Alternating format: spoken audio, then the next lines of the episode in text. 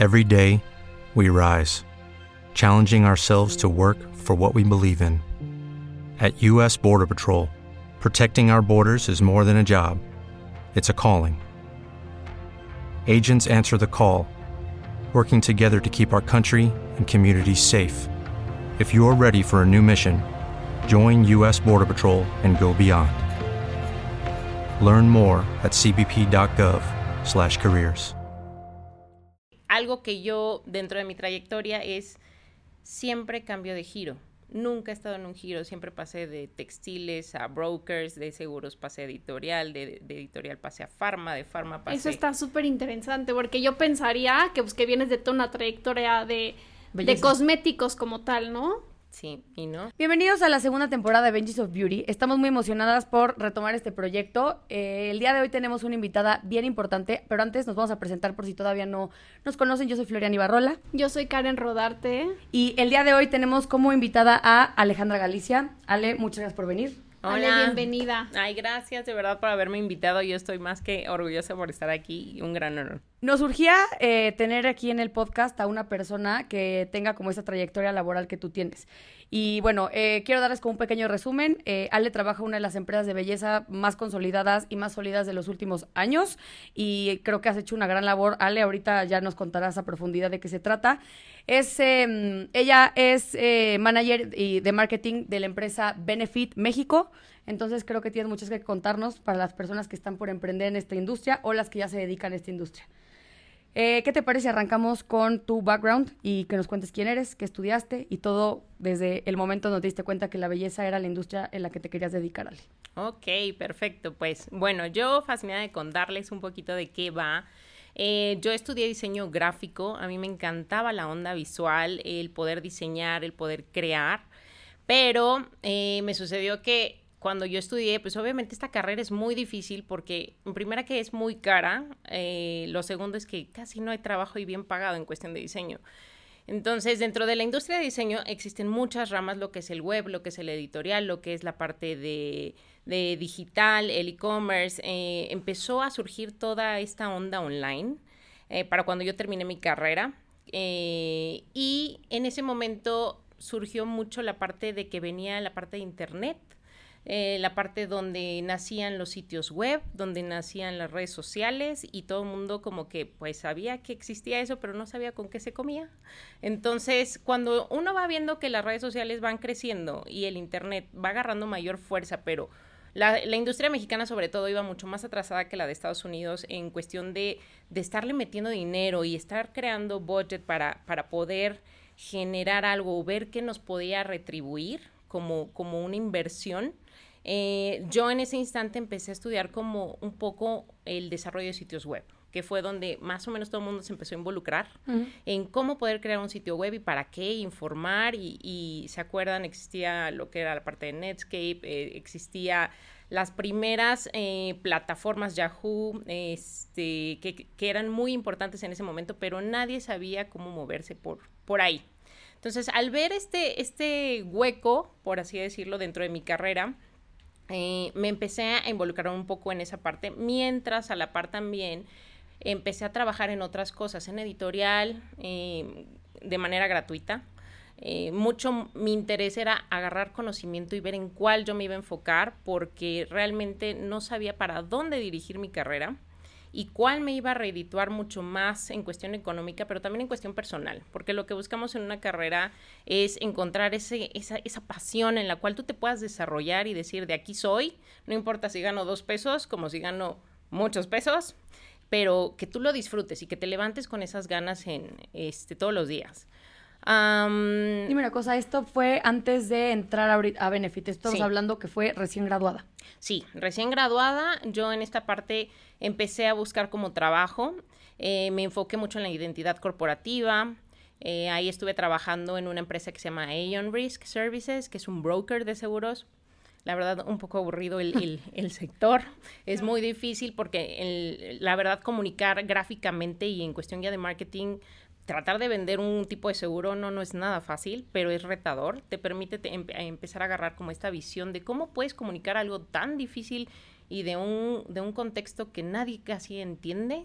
y que no tiene Eh, carnita visual, o sea, ¿cómo, ¿cómo haces un banner o cómo haces un, un post para un- una agencia de seguros que realmente sea atractivo, ¿no? Siento que es un gran reto. Yo creo que ahí yo estudié también diseño gráfico y justo dedicarse a, e- o sea, en esas industrias y sectores puede ser aburrido, o sea, no puedes echar a andar tanto tu creatividad.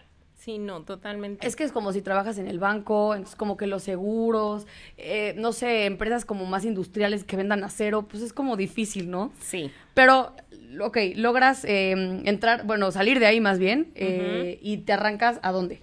Después de estar en esta parte de broker eh, de seguros, ah, me fui a probar en una editorial. Mm. Ahí se hacían unas eh, revistas que salían en el Grupo Reforma, que eran una que se llama Origina y otra que era para Mastercard, donde se enfocaban mucho a crear pues diferentes contenidos. Eh, lo probé, eh, estuvo muy padre, pero es una cuestión muy demandante en cuestión de impresión. ¿Se acuerdan lo que es? Sacar una revista no es nada fácil y desde ver el tiraje, que salga todo muy bien la impresión, etcétera, me gustó, aprendí, pero dije, no, esto no es lo mío. De ahí me pasé O sea, a... te gustaba bien el diseño editorial, pero no ejecutarlo.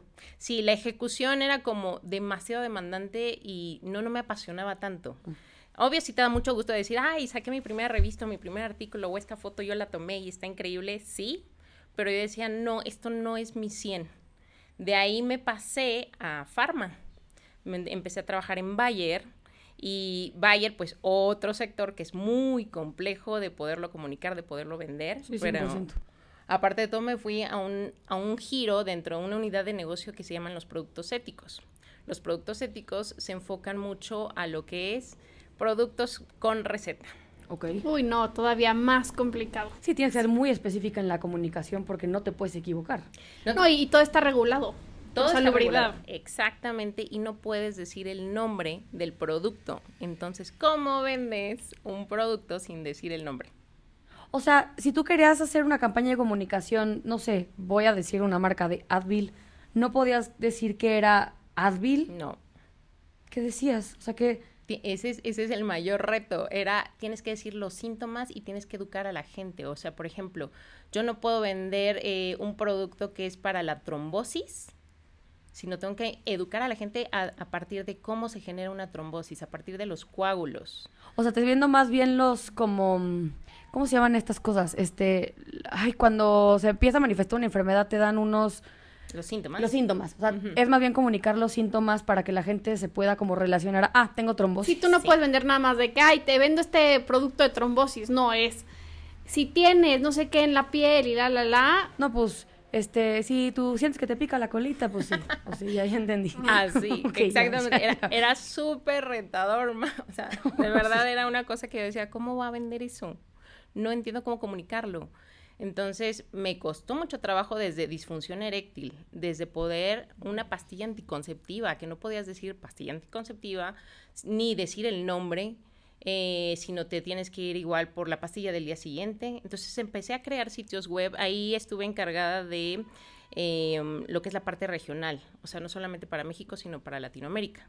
Entonces yo ayudaba a coordinar a los diferentes países a cómo empezar a generar sitios web, dominios, que era un dominio, no empezarlos a, a crear silvestremente porque todo el mundo empezó a sacar dominios como locos, con punto .mx, punto .es, sin entender absolutamente el por qué utilizar un punto .com o un .mx. Sí, saber cuál es la, la diferencia. Pues, a- a un paréntesis, Alex, Sí. justo porque creo que hay mucha gente. Podríamos pensar que ya todos estamos muy revolucionados con respecto al tema digital, pero probablemente no mucha gente lo esté. Claro. ¿Puedes decir qué es la diferencia de tener un punto .com, un punto .mx, eh, x, punto .org, punto cualquier cosa? O sea, ¿cuál? La diferencia o lo que es eh, más adecuado a la hora de comprar un dominio es sobre qué va tu negocio. Y eso se va a enfocar siempre para cualquier acción. ¿Cuál es el objetivo de tu negocio? Va a ser una organización sin fines de lucro, entonces te vas a .org para que la gente entienda que tú estás hablando de una organización que se dedica a algo en particular. Si tú quieres hacer una cuestión de comercio, viene siendo en parte el .com si vienes a decir algo que, por ejemplo, una cuestión como una transnacional, existe el punto .com que usualmente se adueña Estados Unidos, pero cuando lo empieza a bajar a Latinoamérica, entonces empecemos a especificar que este sitio pertenece a México, este a Perú, este a Venezuela, pero viene de parte de, del general. Del punto .com. Ah, exactamente. O sea, punto .com, punto .mx, Ajá. muchas veces. Entonces ya empiezas a generar, a comunicar que esto proviene del punto .com de US, por decirlo así, y de ahí bajamos a punto .mx, punto .p, punto este... co- CO, Exactamente. Y ya te vas yendo por países, pero la, la rama o, o la última parte del dominio, más bien, es lo que te define sobre qué va tu sitio web. Y mucha gente no lo conoce, siempre se va por el punto .com o por el punto .com, punto .mx, al menos tener esos dominios. Entonces, de esa manera, bueno, fue una de las partes que me tocaba coordinar, el que también los países no sacaran silvestremente muchos sitios Sí, web. sí, sí. Sus dominios. Sí, Sí, gastaron dinero en dominios que luego ni usaron, seguramente. sí, Entonces, eh, ahí estabas todavía en la, como el sector farmacéutico. en el sector farmacéutico. ¿Y hasta qué punto dices, sabes qué? Creo que esto no es para mí, tengo que buscar algo más.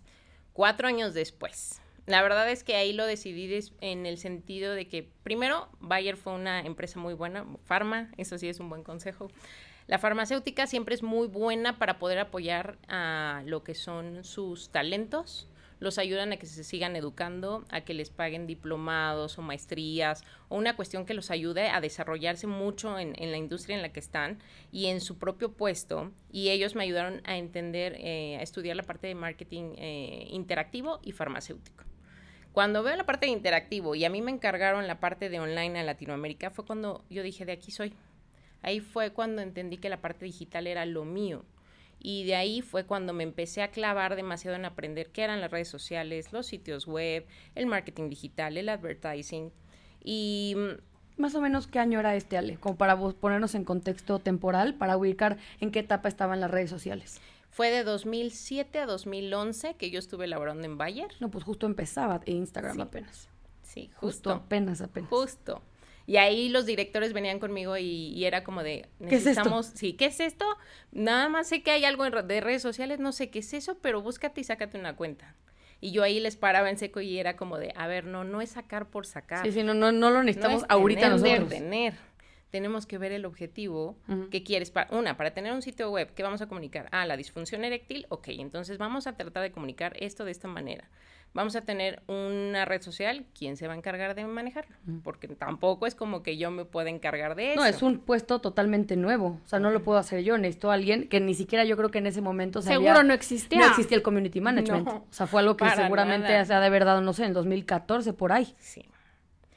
Sí, Gran entonces a mí me tocó toda esa etapa donde fue... Yo te quiero preguntar antes de seguir, ¿cómo se hacía mercadotecnia antes de las redes sociales? O sea, ¿cuál era? O sea, No ¿cómo, era marketing, era mercadotecnia tradicional. ¿cómo se hacía? Sí, tradicional. O sea, tú, tú hoy que eh, tienes las dos perspectivas, la de mercadotecnia y la de marketing, que obviamente la mercadotecnia va desde un punto mucho más, pues, no quiero decir antiguo, pero un poco menos este masivo, es un poco más local, se tienen que hacer a lo mejor todas las implementaciones offline.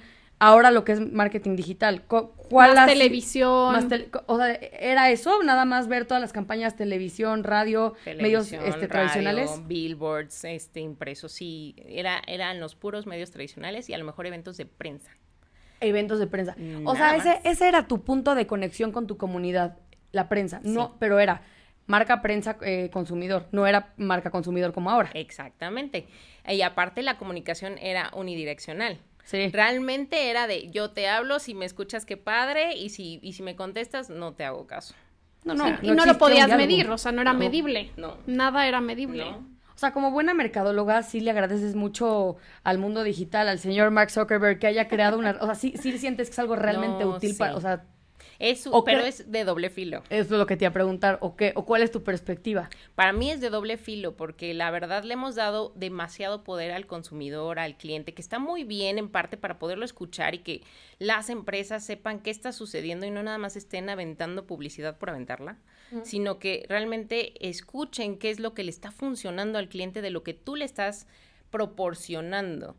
Pero a la vez existen los haters, existen las personas que de verdad ahí sí coinciden que de repente encuentran que no hay otra cosa más interesante que hacer. Creo que también eso tienes un gran punto. Las marcas hoy también creo que están como muy al pendiente del consumidor, que está increíble, pero no tienen que olvidar que ellos son en teoría los expertos. Sí. Que tu consumidor probablemente no sabe por qué a lo mejor la regulación de la etiqueta tiene que venir tal cosa. Y es como, es que a mí me gustaría que no viniera la etiqueta y nada más viniera un dibujito.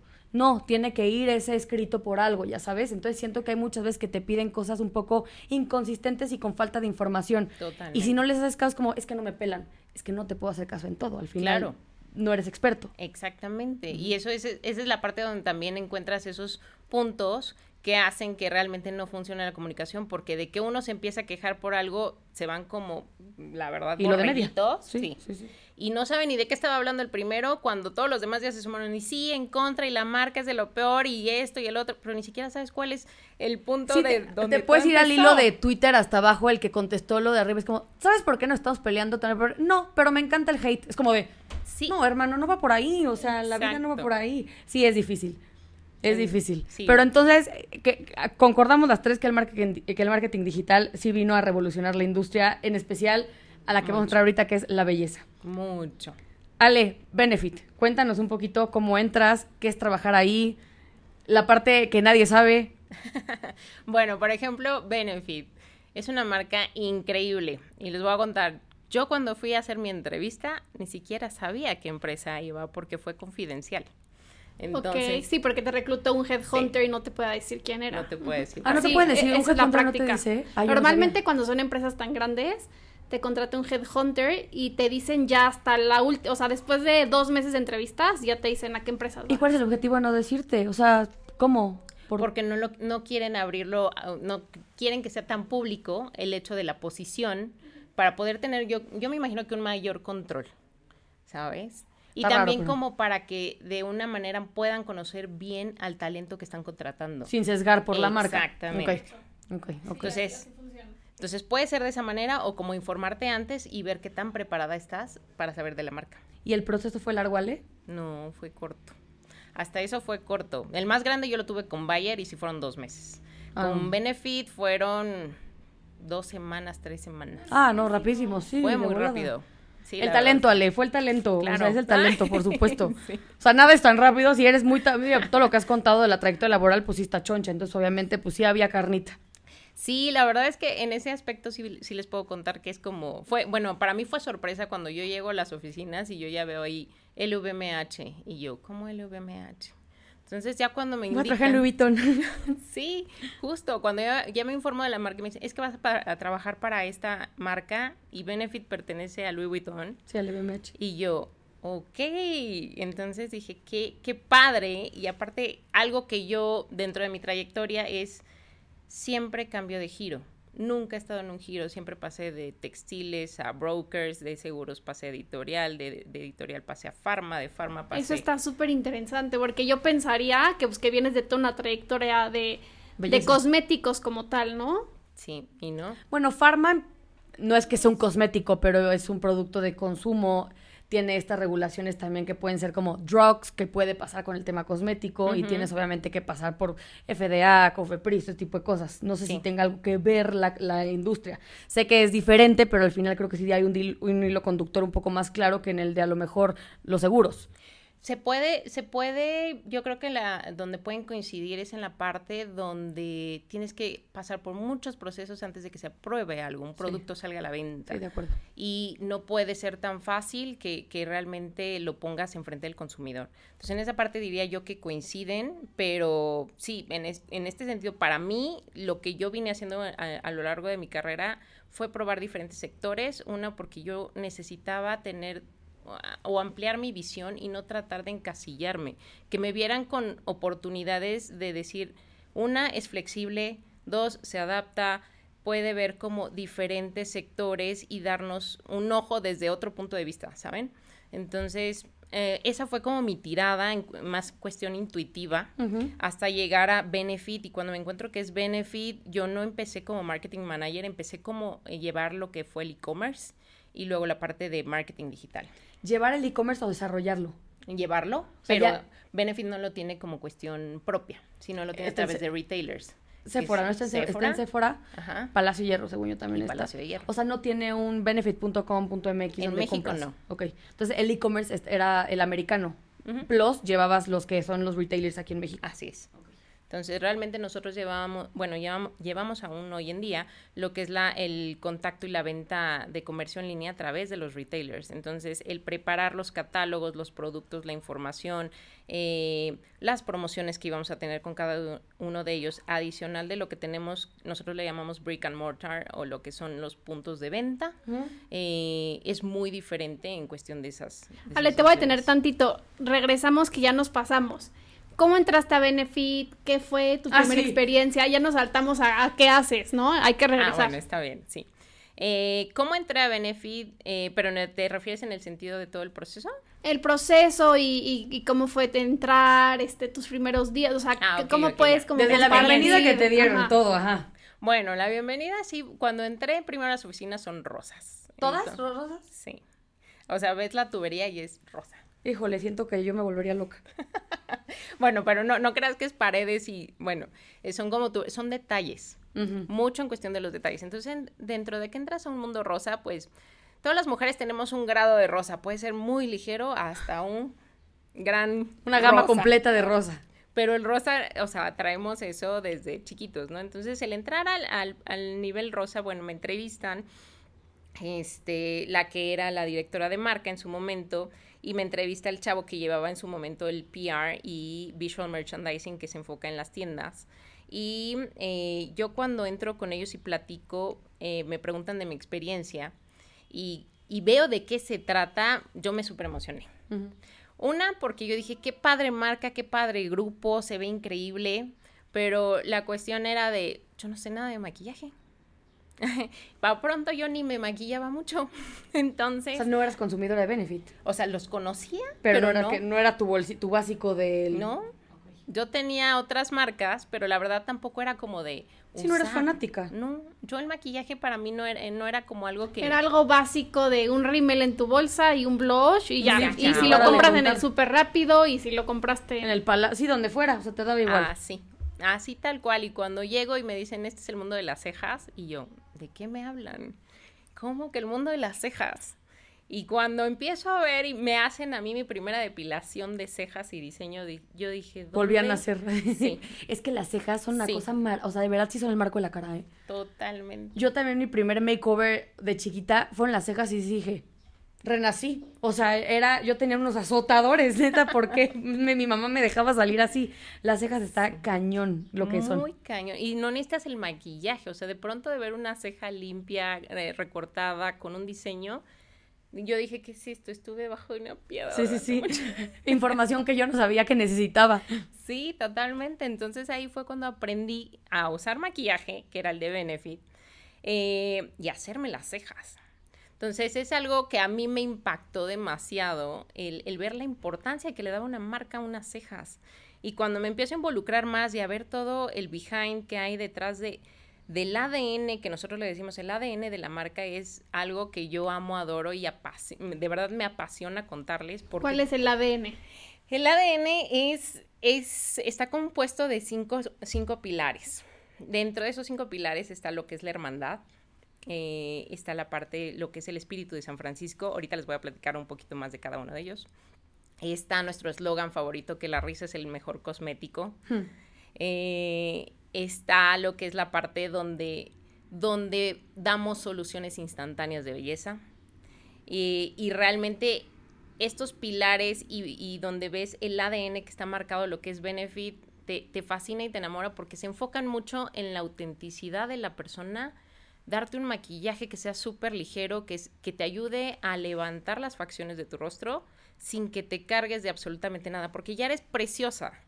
Y de verdad, cualquier persona ya es hermosa con una sonrisa. Entonces, el ver que una marca realmente se enfoca en eso y no tanto en, en darte algo este, pesado o cárgate o tápate, porque el maquillaje en sí salió de querer ocultar. Si no resaltar, era ocultar. Sí, era ocultar. Y la parte de, de poder verte en otra persona, o sea, ser otra persona, pero ¿por qué quieres ser otra persona cuando tú eres maravillosa y lo único que necesitas es a lo mejor que tú quieres resaltar tus cejas y con eso puedes ver un gran cambio que, que, que, ya de por sí te vuelve loca el hecho de cómo, de cómo cambia tu rostro. Algo que platicamos en los primeros capítulos, Floriana y yo, si no los han este, escuchado, vaya, del ADN, justo eso, ese tema ya lo tocamos.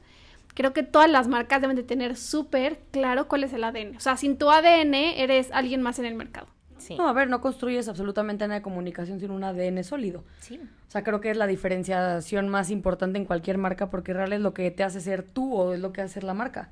Y Benefit siento que lo tiene claro, hasta tiene, o sea, desde la palabra tal cual, lo que quiere decir el eslogan, hasta el tema visual, el packaging, este, todo eso me parece totalmente en congruencia. Totalmente. Y, y como lo trae tan bien claro, y desde el primer día que a mí me dieron mi clase de inducción sobre Benefit, yo dije, no, no inventen. Soy de aquí y quiero ser de aquí, porque realmente te emociona tanto que una marca traiga esta onda donde antes que nada te tienes que divertir. O sea, el punto de la marca es te tienes que divertir haciendo lo que estás haciendo y mostrarle a los demás que estás súper divertida. Que si les quieres hablar de poros, te voy a hablar de poros en una manera en que sea súper divertida, lo entiendas, te enamores y hasta digas, quiero cuidar mis poros. Que si te voy a hablar de cejas, vas a ver cómo te convenzo de que las cejas son lo máximo. Sí, amo, amo el diseño que tienen de la ceja como de gorilita, ya ah, que, y que sale la mujer así como muy regla, pero con una ceja como de gorila. Se entiende perfecto, o sea, es divertido, sí, sí, es divertido. Todo es muy divertido, entonces siempre buscamos la manera de comunicar desde tener este key visuals eh, o, visuales en tiendas donde realmente te puedan comunicar algo muy divertido y te saquen de del pues del estilo que tiene la parte de la perfumería y cosmética donde realmente crees que tienes que lucir perfecta. Y no, realmente tienes que lucir tú y tú como eres, eres perfecta. Entonces, ¿por qué no te diviertes con el maquillaje? Y creo que todos agarramos el primer maquillaje que encontramos de la mamá, de la tía, de la prima y era jugar. Entonces, el punto que veas el maquillaje como una onda de juego, realmente te, te, te, vuelve loca y fascinada de poderlo seguir haciendo de una manera en que desde adolescente hasta adulta, hasta más grande, eh, puedas seguir con esa onda del maquillaje y puedas comprarte un lápiz de cejas que te divierta. Sí, 100%. Oye, entonces esta clase de inducción, ¿de qué se trató? O sea, ¿qué te dijeron que el público común no sepamos de Benefit? Uy, bueno, pues me enseñaron cómo nació la marca que eso fue súper divertido. La marca se fundó por dos gemelas, eh, Jean y Jane Ford, su mamá las había mandado al mundo a que encontraran su camino, por así decirlo. Y se fueron a, se convirtieron en modelos y se fueron a San Francisco, donde en la parte ahí ellas ya, su mamá les dijo, ya, ya les tomó mucho tiempo ser modelos y yo no veo que hagan algo de su vida. Si no amarra. Si no. Entonces les dijo, voy a ir a verlas y cuando vaya a verlas me van a decir qué negocio van a montar. Entonces eh, ellas lanzaron una, una moneda al aire dijeron, pues si sale este cara, pues vamos a poner un lugar de cacerolas. No entiendo por qué las cacerolas. Cacerolas, o sea, ollas. no entiendo que tienen que ver una cosa. Y si sale cruz, bueno, va a ser una onda de este de maquillaje. Y pues que salió cruz. Entonces pusieron su lugar de maquillaje en la peor zona de San Francisco. San Francisco, como saben, es, es una, fue uno de los primeros este, estados de Estados Unidos que era súper libre, donde realmente había de todo, eh, eh, la zona estaba llena de tables, estaba llena de, de toda la onda gay, de todo lo, lo, padre, lo libre y era donde podía ser sin que nadie te dijera nada, pero estaba muy tachado por la sociedad. Entonces, donde ponen este lugar, realmente pues era muy polémico. Y lo pusieron y llegó la mamá y ok, ¿y de qué se trata esto? Y dijeron, pues vamos a hacer cejas vamos a hacer, ¿y quién quería hacer cejas? Más en esa época. Sí, no, no, no, ¿De qué años estamos hablando? Del 76. Ah, hijos, no, sí, ya. Sí, cejas era lo que menos resaltaba, eran más sombras, era más... Sí, color. Color, las cejas, No, eran esta industria que hoy son. Wow, gran apuesta. Y por ahí empezaron, y el producto más icónico que hoy es de Benefit es Benetint, que esta es la famosa tinta que seguramente ya conocen.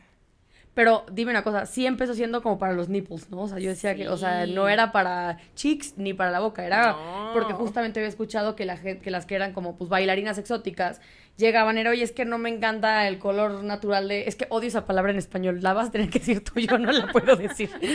quienes no saben, quienes no saben que es nipple, nipple es pezón, entonces ese benefit, ese benetín se creó pues para pintar el pezón. Entonces, quienes lo tenían más oscuro, pues lo hacían un poquito más rosa. O quien lo tuviera un poco menos, O no más tenía pigmento o transparente, pues querían un que se poquito más rosa. que yo, de verdad, esa palabra me choca. Pero sí, dicen que empezó así el, el, el Benetint, ¿no? Así es. Esa, eso, de ahí viene mucho el ADN de la marca, aparte de la onda de, Benef- de San Francisco, perdón, donde esta onda de libertad Mm. que nosotros siempre tenemos que tratar de, de comunicar. Eh, resulta que una bailarina exótica llegó al lugar y las, y las dueñas estaban trabajando, y iban a cerrar y ella llegó y les dijo, oigan, necesito algo que tengan para mis pezones. Y pues se sacaron de onda así como de, ¿cómo para tus pezones? Sí que necesitas. ¿Qué necesitas? Dijo, es que es para mi trabajo de en las noches.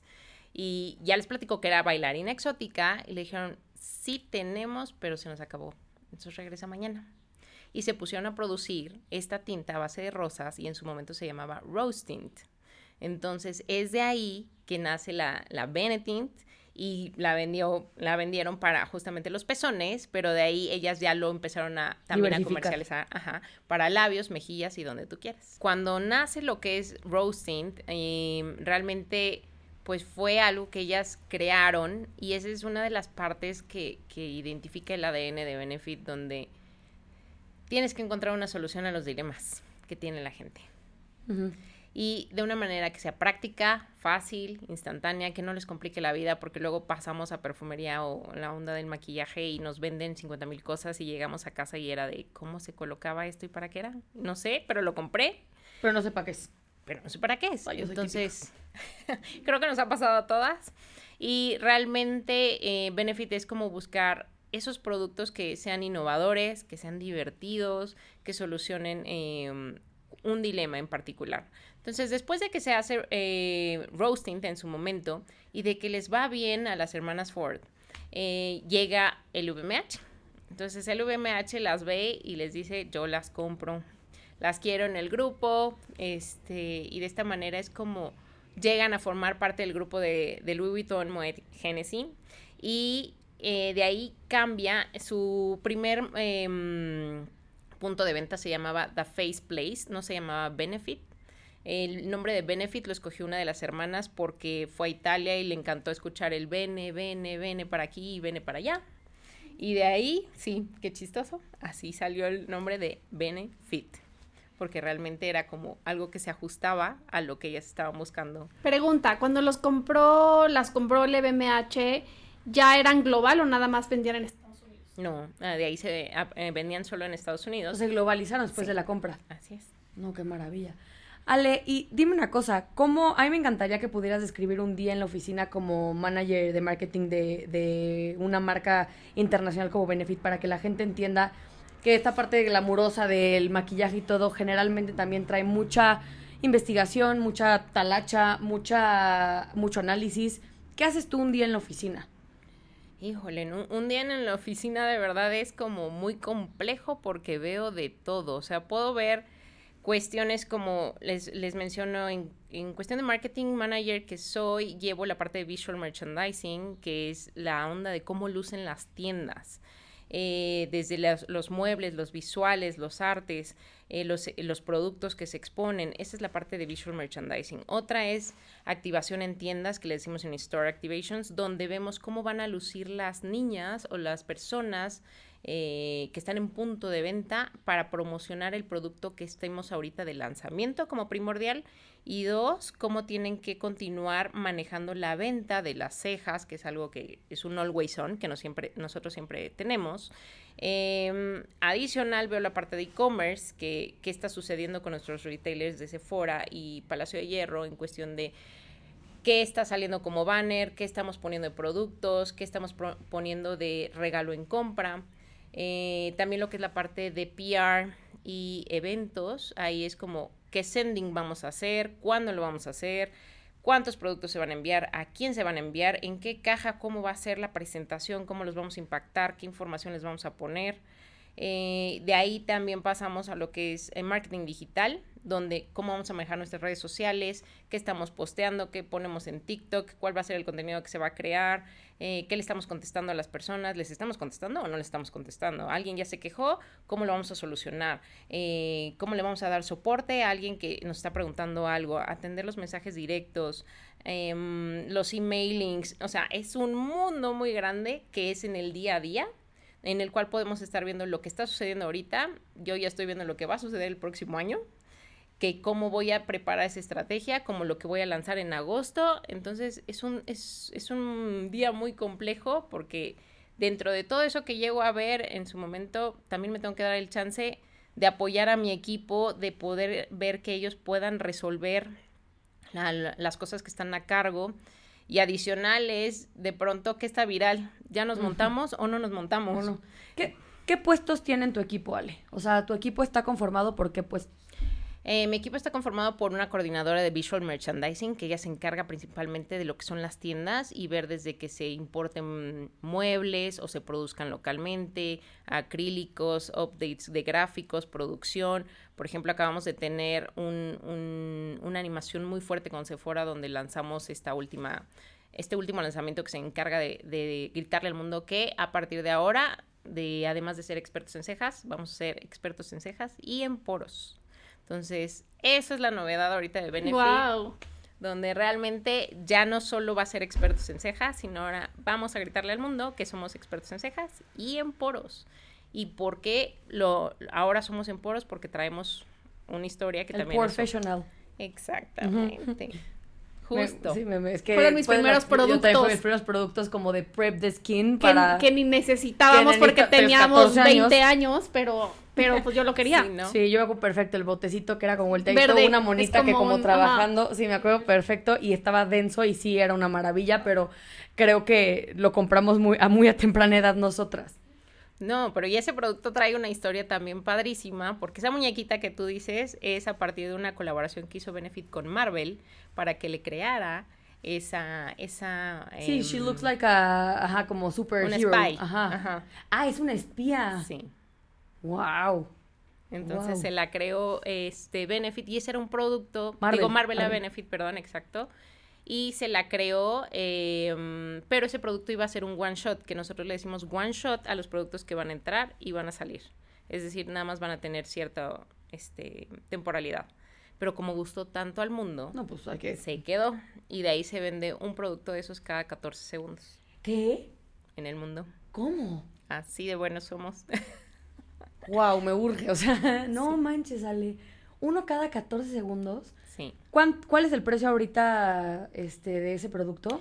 Está alrededor de 700 pesos. ¿Y el mini? El mini está alrededor de 400 pesos. Hijo del maíz. Oye, ¿y la maquila de Benefit está aquí en México? No, en México no, está en Estados Unidos, perdón. Está, en diferentes partes, porque como formamos parte de Louis Vuitton, ellos tienen la... Varios de los productos se realizan en Francia, otros se hacen en Estados Unidos y es de los principales lugares donde se produce Benefit. O sea, la maquila tiene dos, bueno, o sea, la producción tiene varias maquilas alrededor de Estados Unidos y Francia. Oye, Ale, y yo tengo una pregunta. Em, ¿Las mejores prácticas de, de Benefit como marca cuáles son? Uy, las mejores prácticas, pero te refieres en cuestión de producto, en o corporativo. Todo, todo, o sea, todo lo que digas, Benefit es una gran marca, slash una gran empresa, porque tal, tal, tal, tal, tal. Y es una marca tan relevante después de tantos años, porque tal, tal, tal. Hmm. algo que me encanta de Benefit, que es muy padre para cuestión de, de quienes trabajan ahí, es lo primero, y a mí es la única empresa que me ha tocado en la vida que me dice, experimenta. No importa si te equivocas. No importa si perdemos dinero, pero experimenta.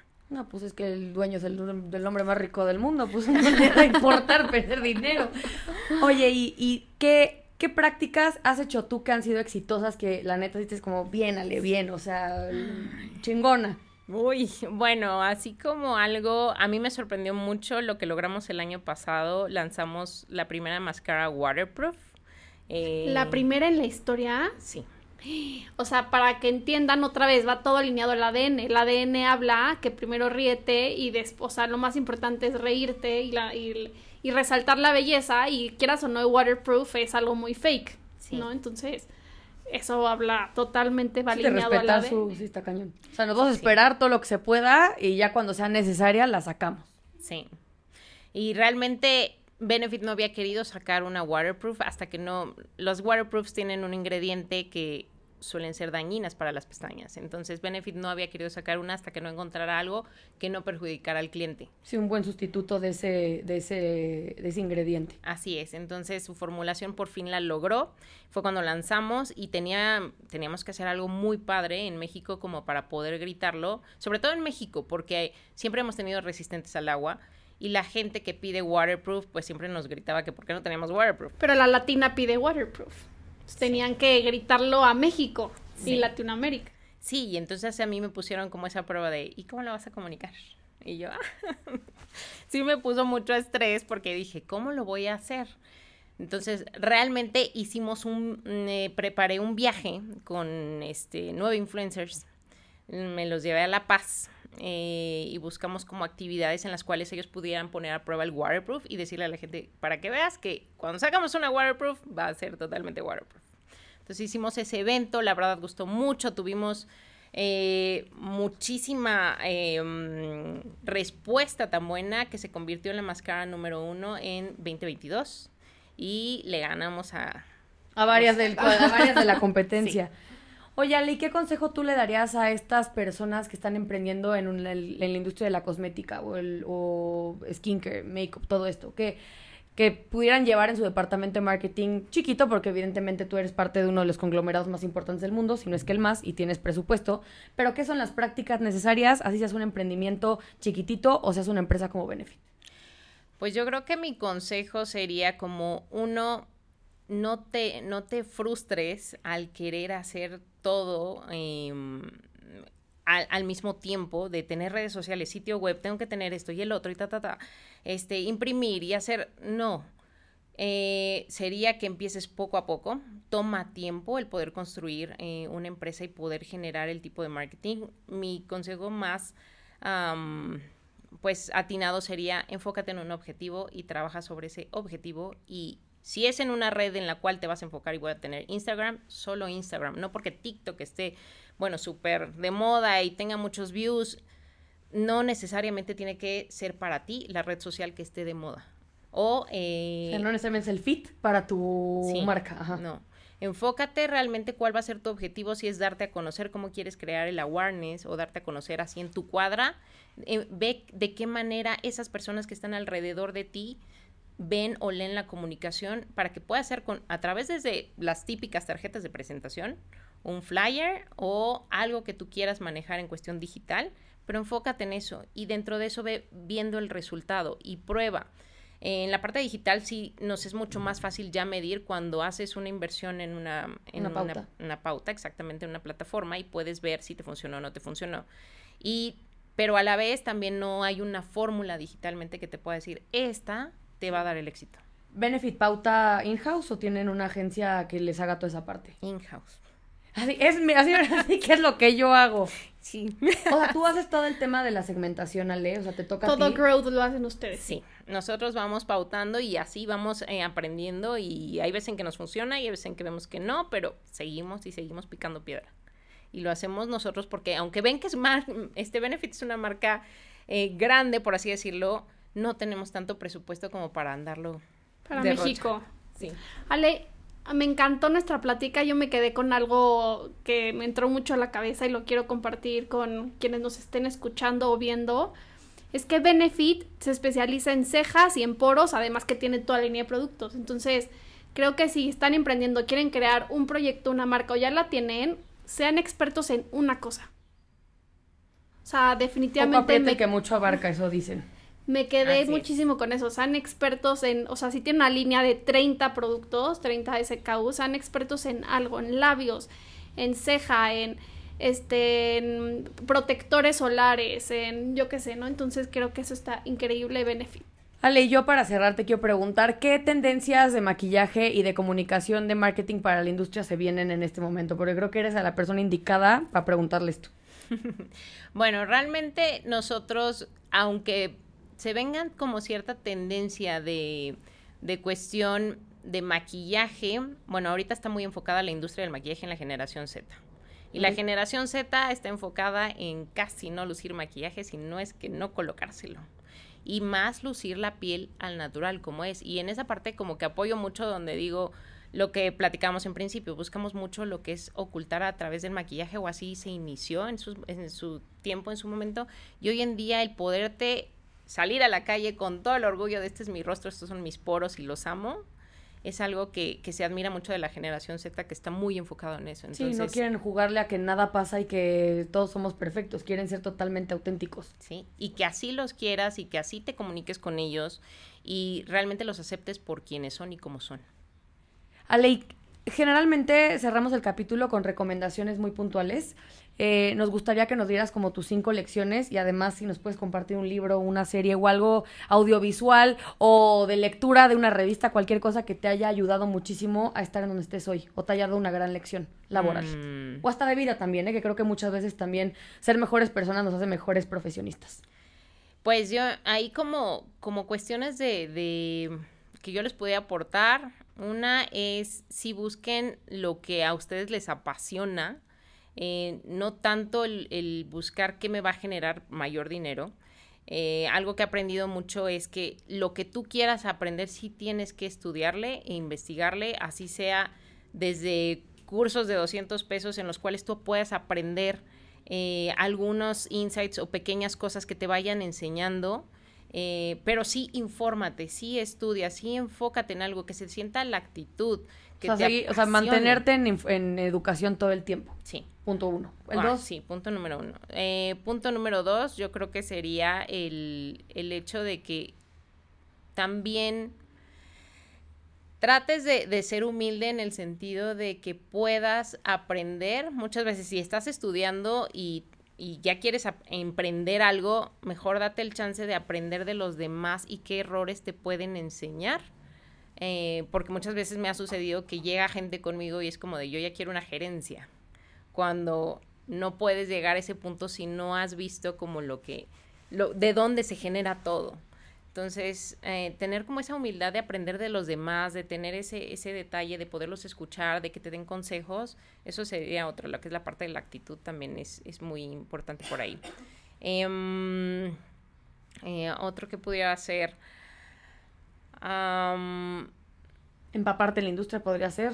Sí, empaparte de la industria de alguna manera en, en el cual no necesariamente tienes que estar lo mismo en todas partes como para aprender de todo, pero si tienes ciertas personas que vais identificando su pensar, su forma de actuar eh, o su posición en algo que te puedas ir informando también de ello, te va a ayudar mucho a, a poder conocer o tener esa visión que también ellos están adquiriendo y el por qué ejecutan las cosas como las ejecutan. El eh, análisis de las personas. Sí. Ale, si quieres cerramos en tres, pero algún libro o película que tú puedas recomendar para alguien que quiera entrar en este mundo o crecer como profesionista. Mm si no se te ocurre, no te preocupes. Generalmente lo ponemos en, este, en Instagram eh, el día que salga el, capítulo. Ponemos las recomendaciones de, material que nos vas a decir tú ahorita que apaguemos la cámara. Pero, mm, Ale, mil gracias por venir. De verdad, mm. creo que tener una conversación con alguien que ha tenido tanta trayectoria y sobre todo esté desarrollándose en la parte más importante de tu carrera, porque pues ya, pues ya llevas, ya eres manager de todo México de la parte marketing en Benefit siento que ah, es una gran escuela, una gran escuela y muchas gracias por compartir esta información con nosotras y con toda la gente que nos puede escuchar y ver.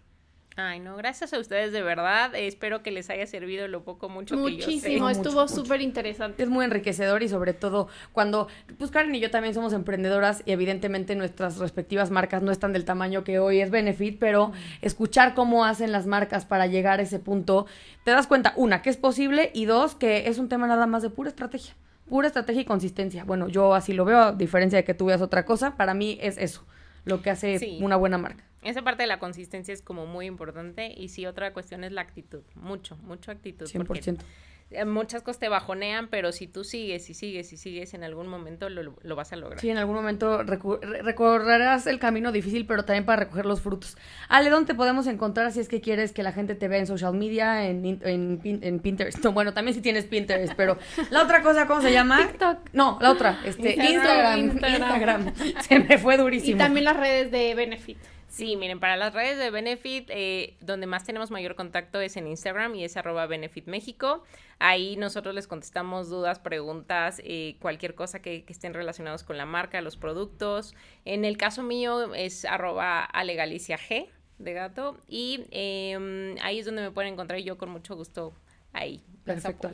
Y a nosotros ya saben que también nos pueden seguir en Benji's of Beauty, que en Instagram y también en TikTok, ahí nos encuentran. Y este salimos todos los jueves, acuérdense, 12.45 eh, de la mañana. Nos vamos turnando, uno en mi canal y otro en el de Karen. Ahí me pueden seguir en Instagram como Rodarte Karen y en YouTube también como Rodarte Karen. Y acuérdense que es un jueves y un jueves como vamos subiendo los capítulos. Exactamente. Muchas gracias por vernos y este pues nos vemos el siguiente jueves. Gracias por escuchar. Y suscríbanse al canal, por favor. When you drive a vehicle so reliable it's backed by a 10 year, 100,000 mile limited warranty, you stop thinking about what you can't do and start doing what you never thought possible. Visit your local Kia dealer today to see what you're capable of in a vehicle that inspires confidence around every corner.